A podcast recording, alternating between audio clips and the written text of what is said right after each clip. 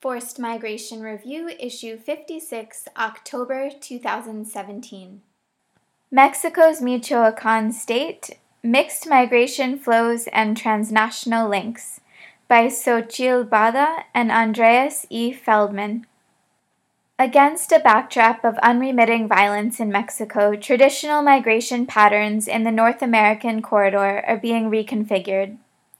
The long established stream of migrants trying to reach the United States in order to improve their economic security has been broadened by thousands of forcibly displaced persons fleeing violence and insecurity in Mexico.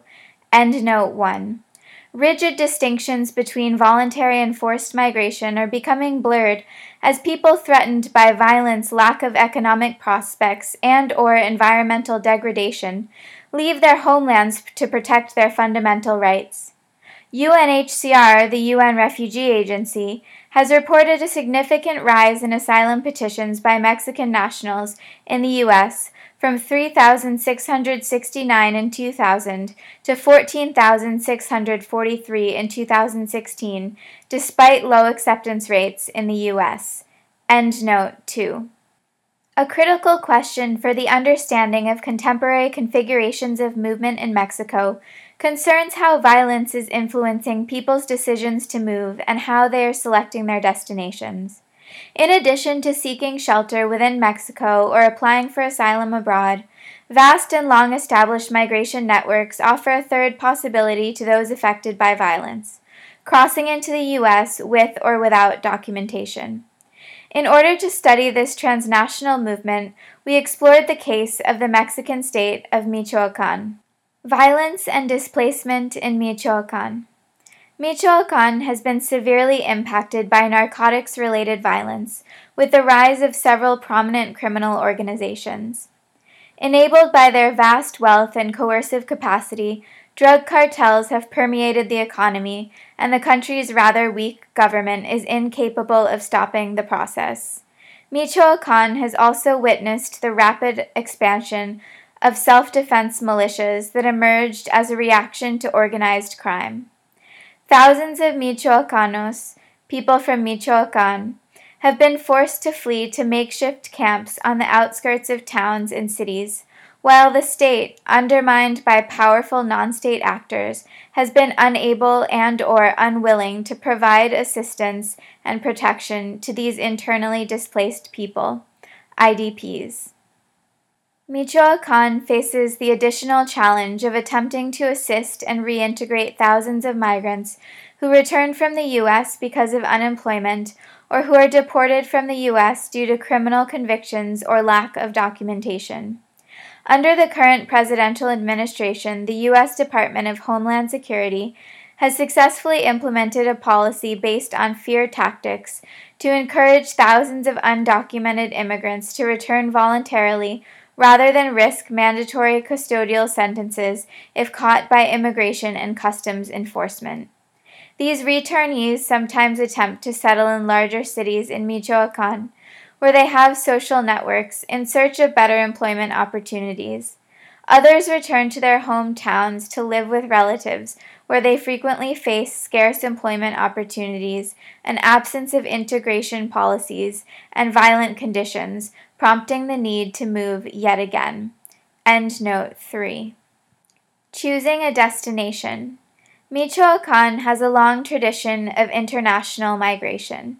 The presence of Michoacanos in the U.S. dates back to the early 20th century when thousands of men migrated north to work in agriculture. In the 1960s, women and children joined this migration flow. The presence of these migrants was instrumental in creating a transnational community with robust economic, cultural, and political ties, and there is a constant stream of movement between Michoacan and several cities in the U.S., including Chicago, Dallas, and Los Angeles. In 2014, the state of Michoacan received $2.2 billion in family remittances, the largest amount received by any Mexican state. This number represents 10% of the state's annual gross domestic product, GDP, and is twice the value of state exports. Politically, Michoacan identifies itself as a binational state.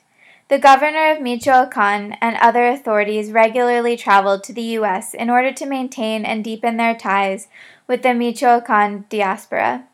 For their part, Michoacanos in the U.S. return often to Michoacan and actively engage in lobbying and interaction with regional authorities and communities concerning the migratory status and living conditions for Mexicans in the U.S. The state organizes every year a binational migration forum, Foro Binacional del Migrante, at which regional authorities and a plethora of organizations from Mexico and the U.S. come together to discuss problems and challenges, including governmental help to returnees, support for job creation, health and education programs, the development of infrastructure projects, and measures to enhance migrant security. These issues are relevant to both economic migrants and forced migrants.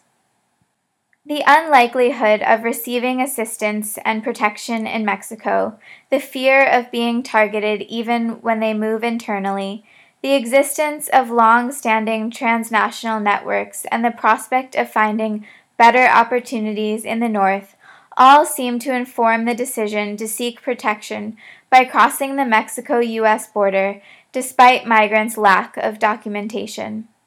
In order to study this phenomenon, we conducted interviews and surveys with authorities, representatives of civil society, academics, and migrants. End note 4. As we learned in visits to Michoacan and interviews with migrants in Chicago, People leave their communities as discreetly as possible, trying to avoid detection by violent actors and relying on existing networks, social capital, for their protection. Those fortunate enough to have relatives and close friends in the U.S.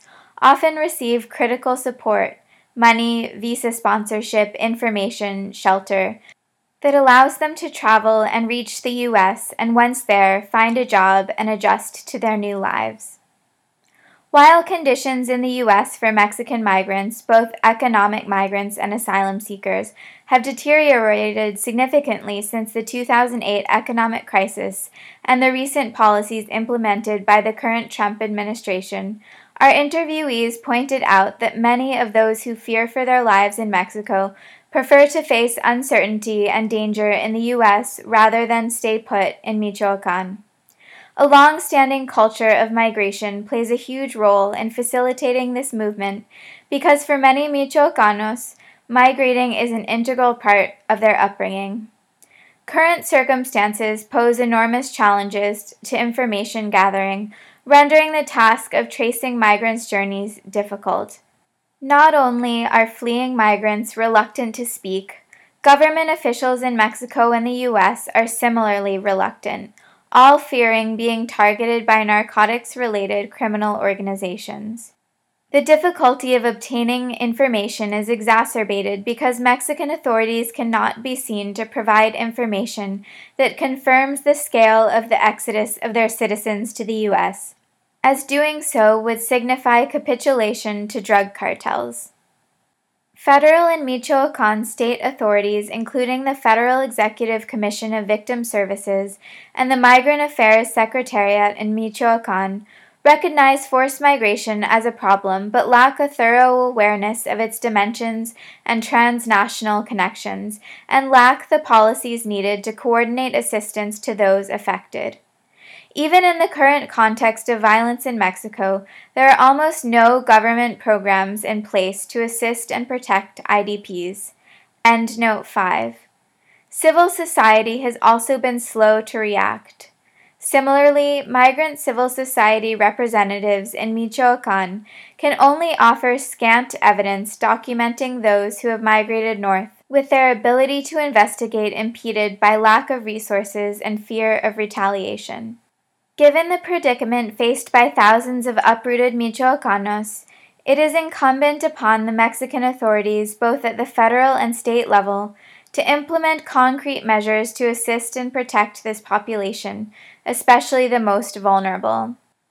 At the very least, measures should include opening shelters where victims could receive vital aid and medical assistance and be protected from harm strengthening existing mechanisms to report human rights violations and other crimes, developing a national register of displaced people, and, as far as possible, devising mechanisms to help victims to return to their communities and to promote other durable solutions. The international community, for its part, should provide financial and technical support to increase the capacity of the Mexican state to confront this mounting humanitarian crisis. Xochitl Bada, XBADA at UIC.edu, Associate Professor.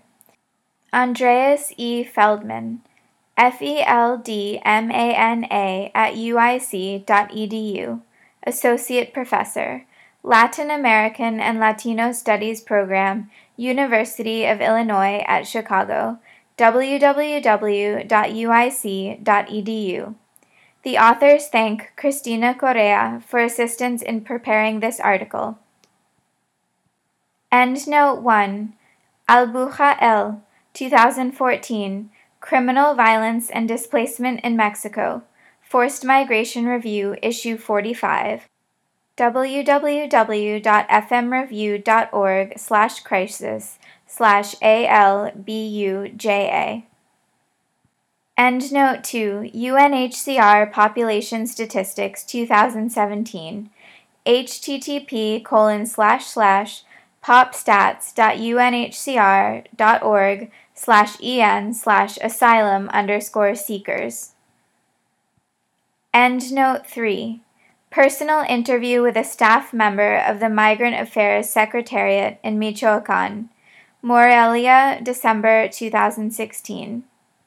Endnote 4 This information was completed by secondary sources, including governmental, intergovernmental, and NGO reports, asylum seeker affidavits, and academic works. Endnote 5 Rubio Diaz Leal, L. 2016 Internal Displacement in Mexico A Debate on Concepts, Statistics, and State Responsibility in Cantor D. J. and Rodriguez Serna N. Editors The New Refugees Crime and Forced Displacement in Latin America, London Institute of Latin American Studies. FMR is an open access publication. You are free to download, copy, distribute, or link to this article as long as it is for non commercial purposes and the author and FMR are attributed. All articles published in FMR are licensed under a Creative Commons Attribution Non Commercial No Derivatives license.